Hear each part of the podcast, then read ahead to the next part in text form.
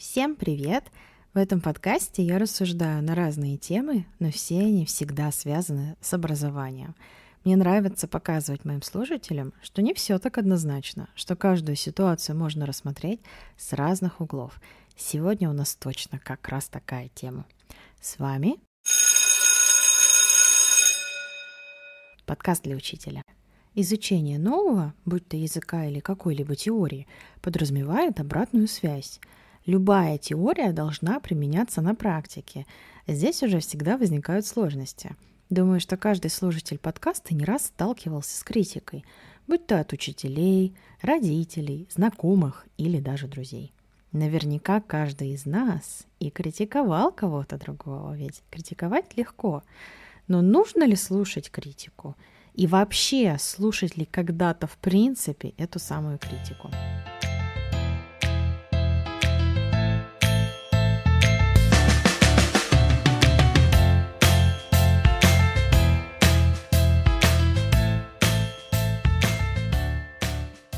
Хочу начать вот с чего. Давайте подумаем, нормально ли то, что мы не хотим слышать критику, не готовы ее воспринимать, или не хотим, чтобы нас, в принципе, оценивали как-то. Даже если люди делают это с благими намерениями. Многие из нас боятся критики.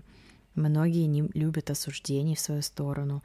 Ну, потому что поставили себе свои собственные высокие стандарты не только по отношению к другим, но и в первую очередь к себе. Стали затворниками своего такого перфекционизма. И бояться в этом случае и во всех остальных вполне нормально. Страх — это защитная реакция мозга. Мозг не любит страх. Туда, где страшно, мозг идти не хочет. А вдруг вас там за углом поджидает лев или гипопотам, или змея какая-то. И мозг, он в первую очередь хочет вас обезопасить. Поэтому то, что нам страшно, да, мы не хотим делать в первую очередь из-за того, что это касается нашей безопасности. И хоть эволюция и длилась много-много лет, но мозг так и не понял, что не всегда страх — это плохо. И иногда там, где страшно, находится наша зона развития.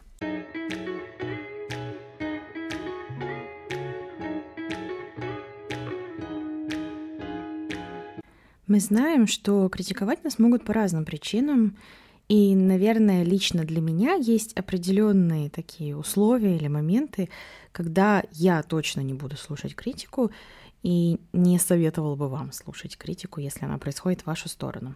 Это когда меня критикуют из зависти, когда за мой счет хотят самоутвердиться, и когда люди хотят избавиться от негативных эмоций. То есть эта критика, она вообще не о вас ни разу. Зачастую это то, что сидит в человеке, то, что его гложет, и что, возможно, вызывает в нем зависть из-за того, что вы делаете, или вызывает вообще какие-то негативные эмоции, и как бы как вас этот человек бы не критиковал, он не пытается сделать лучше вам, а поэтому зачем нам слушать такое? Я надеюсь, что вы по минимуму встречались с такими людьми как в жизни, так и в своей рабочей деятельности. Сегодня я не хочу фокусироваться на критике в целом, хочу все-таки сделать фокус на том, что касается непосредственного нашего обучения или нашей деятельности как преподавателей. Все то, что я уже рассказала, конечно, пригодится вам в жизни, но не совсем может быть в преподавании. Давайте возвращаться обратно к основной теме. Когда я говорю о критике в образовании, я скорее имею в виду обратную связь, которую мы выражаем или нам дают ее на разных курсах, на уроках и мероприятиях. И, конечно, я не считаю, что обратная связь должна быть в виде критики. Но как-то так вот в обществе повелось, что многие думают, что критиковать это нормально. И все, знаете ли, ссылаются даже на эту самую зону развития, что наша критика вам поможет быть лучше, и мы все из таких вот благих намерений, все хотим вам помочь. Я же думаю, что нам стоит отталкиваться от следующих пунктов и это совсем не тот случай, поможет нам это вообще или нет, а совсем другие пункты. Пункт номер один – это формат и подача обратной связи. И здесь я бы даже говорила в целом, да, не критика, не о критике, а о вот том, как дается нам фидбэк. Ее необходимость, необходимость той самой критики – это пункт номер два с моей точки зрения. То есть нужны ли вообще какие-либо комментарии в конкретном случае? Нужно ли давать какую-то обратную связь? Или, в общем-то, можно обойтись и без нее? И номер три, самая, наверное, моя такая популярная фраза в реальной жизни, не в контексте преподавания, а в принципе в моей личной жизни, что эту самую критику не все из нас вообще в принципе просят, да и обратную связь, не только критику. Соответственно, если это непрошенный совет, будем ли мы его слушать? Тоже вопрос. Когда мы говорим о подаче, то я подразумеваю, что обратная связь которая под собой имеет цель нас мотивировать, бывает конструктивной и неконструктивной. При этом мы можем говорить про форму и содержание. И наоборот, стиль, манера речи, слова, тон – все это тоже, конечно же, важно. У меня за годы преподавания выработался какой-то стойкий иммунитет к ошибкам. Вот правда. Вот даже я использую эту фразу, что I can tolerate anything. Мои друзья часто мне говорят, что, наверное, когда я слышу, как они в Турции заказывают коктейль в баре, то мне стыдно. Честно, ну, мне вообще, вообще все равно. Мне настолько не важно, что люди делают ошибки не потому, что я не на уроке, то есть я не их преподаватель, я не должна их оценивать, а потому что у меня другая вера, другие принципы в жизни. Я считаю, что важнее коммуникация. И если она свершилась, то о какой вообще критике, о каких исправлениях ошибок, о каких-то комментариях может идти речь? Если мой друг, который знает английский на уровне А2, в баре 10 минут будет разговаривать с кем-то на английском без перехода на русский, и они будут понимать друг друга с полуслова, знаете, я, наоборот, только порадуюсь и не буду говорить, что «А, вот тут-то ты мог continuous использовать». Нет, вообще никто эту критику не просил, никто не просил обратную связь, хорошо ли вышло или как, нужна ли она в принципе. И если коммуникация есть и успешно прошла, зачем вообще давать какие-то комментарии? Так и на занятиях я, в принципе, исправляю по минимуму. Во-первых, потому что мне не близка вот эта позиция с подчеркиванием всех ошибок. Во-вторых, мы же помним, как мозг реагирует на страх. Поэтому я стараюсь создавать комфортную атмосферу, давать практику. И со временем ошибки уходят. Это действительно так, и опыт мой подтверждает, и знания и методики тоже. Конечно, я иногда исправляю. Это не значит, что да, если я отношусь лояльно, так скажем, к ошибкам, это не значит, что я вообще их никогда не исправляю. Конечно, нет. Исправляю, но делаю это в определенные этапы занятия, мягким голосом и разными техниками. То есть я могу переспросить, а не просто сказать «ай-яй-яй, тут нельзя так». Могу попросить повторить предложение. То есть человек просто невнимательно что-то сказал, да, и не услышал, что он ошибся. Или это, может быть, просто была оговорка. Или действительно он сделал ошибку и не понимает, почему надо сказать так, или так. И вот тут мы как раз с вами подплыли к необходимости. Конечно, обратная связь нужна очень, но должна ли она быть критикующей? Отнюдь. Она должна быть такой, чтобы человек, уж простите меня за прямоту, не почувствовал себя дураком. Никто не любит быть глупым и не любит, когда его заставляют себя так чувствовать. Поэтому исправление ошибок должно нести за собой какую-то конкретную цель. Например, указать на повторяющиеся недочеты, о которых студент знает, да, и напомнить ему, что нужно на этих моментах быть более внимательным. Или наоборот, о которых он никогда до этого еще не знал, а вы обратили на это внимание. Если же у вас, например, ребенок первый год обучения не использует в речи present perfect там, где он нужен, ну, говорит, например, о каком-то своем опыте, да, там, о прошедших каких-то мероприятиях, и ребенок не знает об этом правиле, потому что present perfect в первый год обучения не проходится. Будем ли мы его поправлять, исправлять эту ошибку, говорить, что он не прав? Конечно же нет. Зачем? Если мы начнем исправлять это, то нам придется идти внутрь, вглубь этой темы, поскольку любые ваши исправления должны быть понятны, почему теперь надо говорить так, а не так. И эти исправления не должны вести к дальнейшим новым правилам. Ну, только если вы, конечно, не пробуете какой-то там тест-тич-тест подход, когда вы дали что-то посмотреть, что студент знает, да, а потом уже из этого вывели, вышли к правилу. Но здесь явно разговор не об этом был. Я свято верю в силу мотивирующей обратной связи. Вижу, как загораются глаза, когда после занятия студенту говорю, как здорово у него там стало получаться поддерживать диалог или говорить на какие-то определенные темы. Говорю, как он старается. И вижу, что вовремя подмеченный прогресс помогает удерживать студентов не знаю, на плаву, что ли. То есть не терять мотивацию по ходу прохождения материала. Ведь все-таки изучение языка это такой долгосрочный процесс, даже я бы назвала проект. И наши вот эти такие похвалы, они помогают студентам, да, держаться и, как сейчас говорит молодежь, не сливаться с этой темы, потому что во всех нас есть этот огонь, и иногда просто в наш камин нужно подкидывать немножко уголечков, чтобы он разгорался. И как раз обратная связь делает это за нас. Давайте вернемся к пункту про то, просили ли мы вообще эту критику. Я, например, у своих студентов прошу обратную связь в формате заполнения анкеты. И обычно после первого занятия, где-то через месяц, где-то через полгода, потом через год и в конце курса, если курс длительнее, чем год. И там я оставляю прям пункты, что вам не нравится, что можно было бы поменять, комфортно ли делать вот такие-то такие-то задания и комфортно ли на занятиях вообще. Если меня критикуют в этих пунктах, я не обижаюсь. Ну, почти.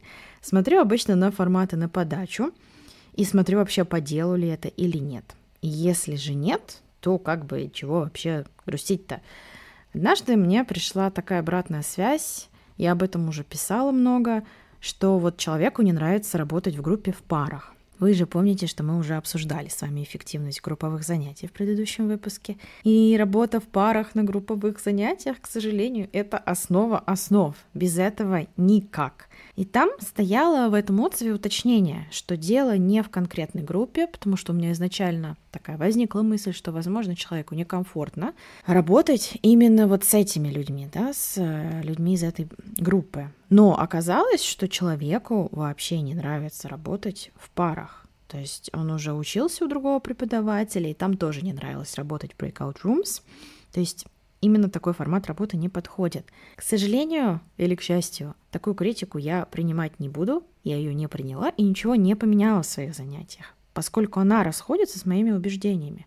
Подход к занятиям я менять не стала. И если бы эта обратная связь была не анонимная, я бы этому человеку посоветовала перейти на индивидуальные занятия или найти преподавателя, который с группами предпочитает фронтальную работу. Конечно, это уже получится не мои группы. При этом мне приходила обратная связь другого рода, в виде сомнений. То есть человек задавал вопрос или выражал сомнения по поводу определенных пунктов на занятии и давал мне об этом знать, и это было очень ценно. Вот смотрите, мне кажется, можно было бы добавить больше практики на вот этой теме. Или по ощущениям мне не хватило отработки. Над такой обратной связью я задумалась и всегда задумываюсь потому что человек честно поделился своими ощущениями, не писал грубо, не выражал недовольство без аргументов. То есть он написал так, что действительно мне хочется подумать и проанализировать, все ли верно я сделала. Это была проблема с конкретным студентом или с целой группой, с планом занятия или там с моим настроением. Принимаю, учитываю, если необходимо, вношу изменения в свою работу.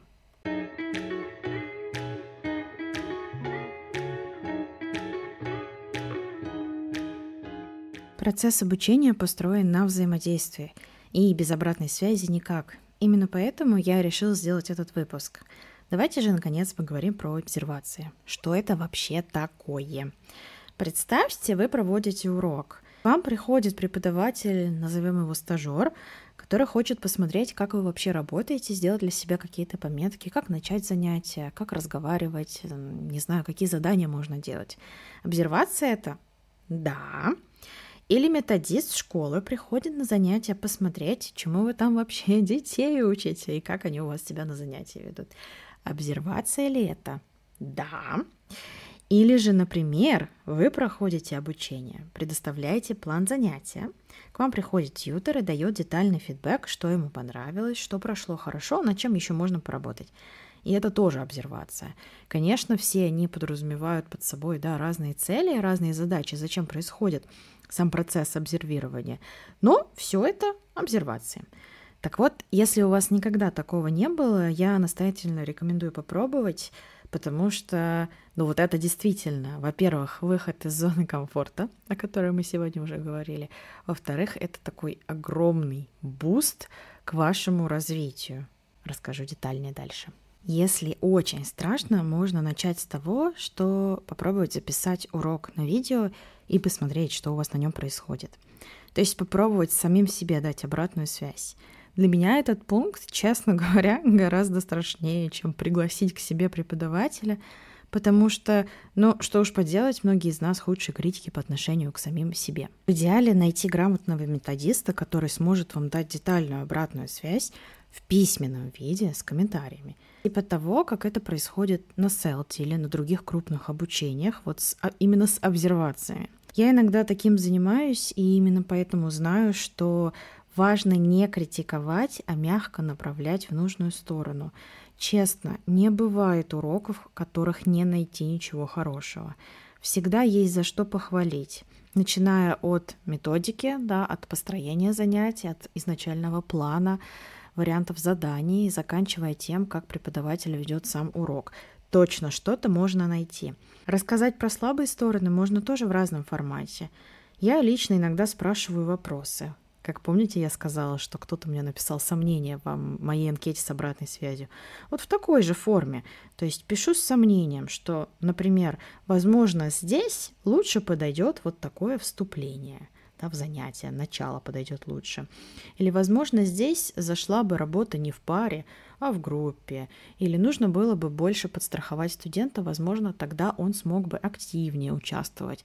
То есть давать какие-то предположения, которые направят преподавателя на то, чтобы выйти действительно на правильную идею и самому решить, что делать в следующий раз. Когда я даю обратную связь на письменные задания, это уже именно моим студентам, я точно так же делаю. Я могу сказать, что, возможно, здесь подойдет лучше вот такое вступление. И пишу свой вариант. Например, там в эссе. Получается, что я всегда даю выбор именно подумать и понять, почему мой вариант лучше, или даже поспорить со мной. То есть я даю эту возможность и не даю обратную связь с позиции, что я умнее, я все знаю, и вот все, делайте так, как я говорю.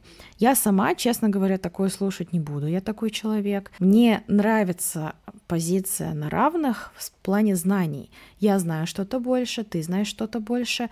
Сейчас я знаю больше, поэтому я делюсь с тобой этими идеями, предлагаю тебе прислушаться. Но если ты считаешь, что твоя идея верная, давай обсудим.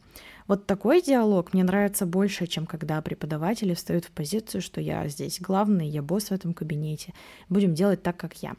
Повторюсь, вы можете видеть это по-другому, моя позиция именно такая. Чем хорош взгляд со стороны с мягкой и бережной обратной связью?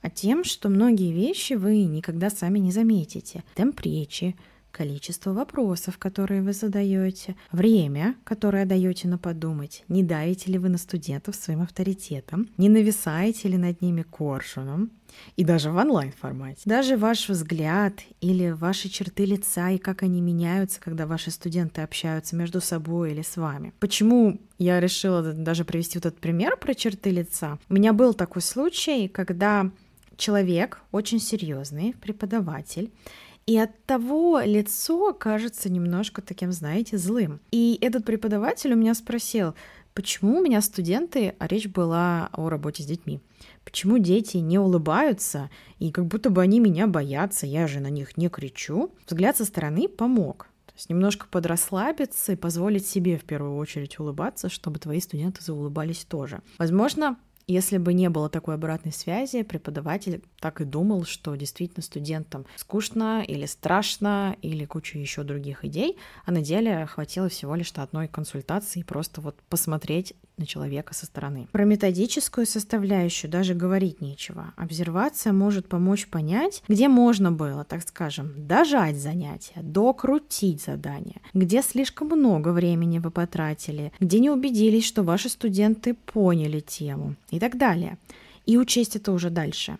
Несомненно, мы можем развиваться методически и без обсерваций, если мы склонны к рефлексии, если мы умеем разделять эмоции объективную реальность, но я лично нет. И это не то же самое, конечно же, как если бы вы получили обратную связь со стороны. Мне, например, фидбэк от тьютеров на селте наконец помог понять, что чаще всего, когда я начинаю нервничать и думать, что урок катится в тартарары, на самом деле на занятии происходит все нормально. Просто я либо ставлю завышенное ожидание, либо вообще все в порядке, а у меня начинается паника от того, что мы не успеваем выполнить все по плану. Или студенты думают дольше, чем я ожидала, хотя на самом деле я им там даю 2-3 секунды всего лишь, и этого мало. То есть мне помогли разобраться с реальной ситуацией, разобраться с моей эмоциональной составляющей и понять, что все хорошо, перестать себя критиковать и в удовольствие работать.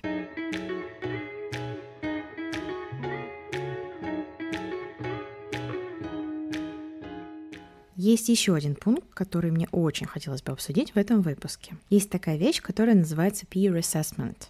На русском я нашла, что это называется оценка сверстниками. За название термина в русском языке не ручаюсь, потому что я изучала методику именно на английском. Сам по себе вообще инструмент прекрасный. Помогает нам э, на занятии на максимум да, вовлечь учеников, промотивировать их, простимулировать общение. И, конечно же, мы держим в голове, что таким способом мы стремимся развивать автономность у наших студентов, причем абсолютно любого возраста помогаем налаживать коммуникацию друг с другом. Одна вот проблема. Не все студенты этот самый assessment могут выполнить корректно и мягко. Как я вам уже говорила, что в нашем менталитете есть вот эта склонность к критике, поэтому я всегда начинаю с определенных пунктов и постепенно довожу студентов к нужному мне формату работы. Так, когда я начинаю работать с детьми, я всегда этот этап peer assessment ввожу через диктанты. Когда я работала в центре, мы писали диктанты, я там работала в формате English only, то есть никаких диктантов на перевод. Было два варианта. Либо я просто диктовала прямо слово по-английски изученное, и студенты его записывали, то есть таким образом мы проверяли чисто спеллинг либо же показывала картинку. Тут уже, да, такой э, двойной этап проверки, нужно вспомнить, что это за слово и верно его написать. Так вот, в таких случаях не я проверяла эти диктанты, а мои студенты обменивались тетрадками, проверяли друг у друга. При этом, конечно же, на доске я обязательно прописывала верный вариант. То есть особо не разгуляешься. Проверили все вместе, и нельзя, да, как-то вот давать вариативно эту обратную связь. Но при этом я их всегда учила фокусироваться на плюсиках. То есть не ставить оценку по итогу проверки диктанта. Например, диктант из 10 слов, и у студента 8 верных, 2 нет. В конце мы считали количество плюсиков и оценку не ставили. Конечно же, еще ставили свою подпись и свое имя, то есть сегодня этот ребенок был учителем. В школе и без меня оценок хватает, поэтому я считаю, что на дополнительных занятиях все-таки оценки вот именно такого формата 5-4-3 давать лучше не надо. Когда дети привыкают к этому формату работы, можно переходить на следующие этапы. Когда я учу детей и подростков давать обратную связь друг другу, всегда обязательно начинаю с фокуса на хорошем. Например, если дети составляли истории по картинкам, я так у них и спрашиваю, что понравилось вам в истории Маши? А чем заинтересовала история Оли? А почему вам понравился конец? Да, потому что дети часто бывают, там, любят неожиданное окончание истории и все такое. То есть, чтобы они сфокусировались сразу на хорошем. И, конечно же, учу, что если мы хотим указать на ошибку, то мы это делаем в корректной форме. Для начала вообще следует убедиться, ошибка ли это вообще. Когда я работаю со взрослыми, особенно когда готовлю к экзаменам, то я также прошу оценивать устно друг друга. Конечно, обговариваем эти пункты. Зачем мы это делаем? Как мы это делаем? То есть должны быть какие-то определенные критерии. Или же, например, наоборот, в текущий момент попробуем оценить просто вот необъективно и эмоционально. Могу давать конкретное задание, типа как «Give me Three reasons why you like this speech. Что-то типа такого. Вопросы адаптируем, конечно, к заданиям. Обязательно проговариваем, зачем мы это делаем, иначе велика вероятность, что студенты подумают, что вам просто лень их слушать и проверять. Но суть же, вы понимаете, конечно, не в этом.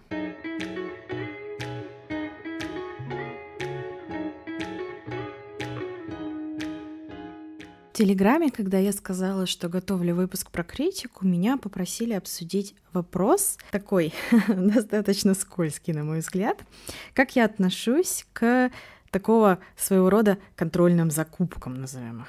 Когда, например, если мы говорим про нашу сферу, преподаватель идет на занятия, да, как такой секретный покупатель, естественно, не говорит об этом преподавателю, притворяется учеником и затем снимает это, возможно, снимает это даже в формате, что не видно лица, наверное, это всегда так, потому что иначе придется предупредить человека, что идет съемка. И показывают потом, какой же преподаватель плохой, что проходило на занятии не так, что все плохо. И обычно это, конечно, предоставляется, что это прям вот какой-то трэш-трэш-трэш, все плохо и все надо критиковать. На Ютубе даже есть ряд каналов, которые приобрели популярность на фоне вот таких видео, то есть преподаватели ходили, снимали тайком такие вот делали такие съемки занятий, и потом делились и обсуждали их там с методической и не только, честно говоря, точки зрения. Я видела пару выпусков, но я не являюсь фанатом таких видео. Почему? Я говорила о том, что у меня есть собственные принципы, которыми я руководствуюсь. Мне кажется, я в каждом выпуске это говорю. И у меня достаточно высокие моральные принципы по отношению к себе и к окружающим, к людям, с которыми я общаюсь. И я всегда, в общем-то, говорю, что есть такое понятие, как этика. И для меня такие обзоры вот абсолютно не являются этичными. Также у меня есть такое мнение, что один урок вообще не может быть показательным. Мы не знаем, на каком этапе развития находится преподаватель. Мы не знаем договоренности, да, зачем прошел урок, как и в каком формате. И больше всего, наверное, в этом все меня смущает цель, зачем снимают такие видео. Показать, что ты круче, показать свою экспертность. Честно говоря, я могу, например, показать свою экспертность и без хождения по чужим занятиям и снятия вот этих нелегальных видео и вот монтаже вот таких вот, не знаю, обзоров. Такой пиар не по мне. Опять же, идея показать этому человеку в том, что он не так работает — но если ему ваша обратная связь не нужна, этот э, видеоролик на YouTube, насколько он действительно поможет человеку стать лучше и поработать над своей методикой. Единого верного подхода, в принципе, не существует. И, конечно же, помните, мы сегодня уже говорили про этот пункт. Человек не просил критики. Его сняли и выложили на YouTube. И вот насколько будет приятно человеку посмотреть это видео. Может быть, он вообще в курсе, что у него занятия не очень, если действительно речь идет про занятия, которые там методически или психологически неверно составлены и проведены. Для меня осуждение, честно говоря, хуже лести. Но это моя жизненная позиция, я так вижу, я так живу. Да, я тоже делаю разборы учебников, я разбираю непосредственно задания, но я не критикую авторов, я критикую даже не критикую, а я разбираю эти задания с методической точки зрения, почему они не подходят мне и моим ученикам. Разбор же уроков без спроса для меня это такое, ну, too much.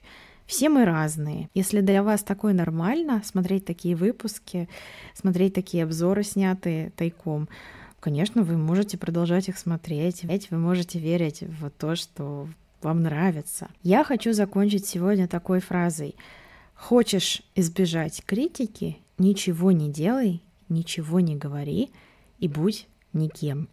Поэтому, как сейчас модно говорить, проявляйтесь, не стесняйтесь вести соцсети, не стесняйтесь допускать ошибки, ведь мы, преподаватели, всегда говорим, что если не делать ошибок, то, конечно, не будет никакого развития. Растите, занимайтесь собой, занимайтесь своим саморазвитием, ведь критиковать легко. Мы же с вами критиковать не будем, мы будем давать обратную связь и фокусироваться на хорошем. На сегодня все, спасибо, что были со мной. Не забывайте, что ваша обратная связь, как мы сегодня уже обсуждали, мотивирует меня записывать подкасты. Также ваши реакции, ваши звездочки – Ваши сердечки помогают продвижению подкаста и мотивируют меня записывать больше и больше и больше. Также можно поделиться вашей обратной связью в моих соцсетях. Я всегда оставляю их под выпусками задать мне вопросы и даже не согласиться, если вы это сделаете в хорошем формате, с хорошим тоном и с интересными идеями. Удачи, прекрасного дня и скоро увидимся.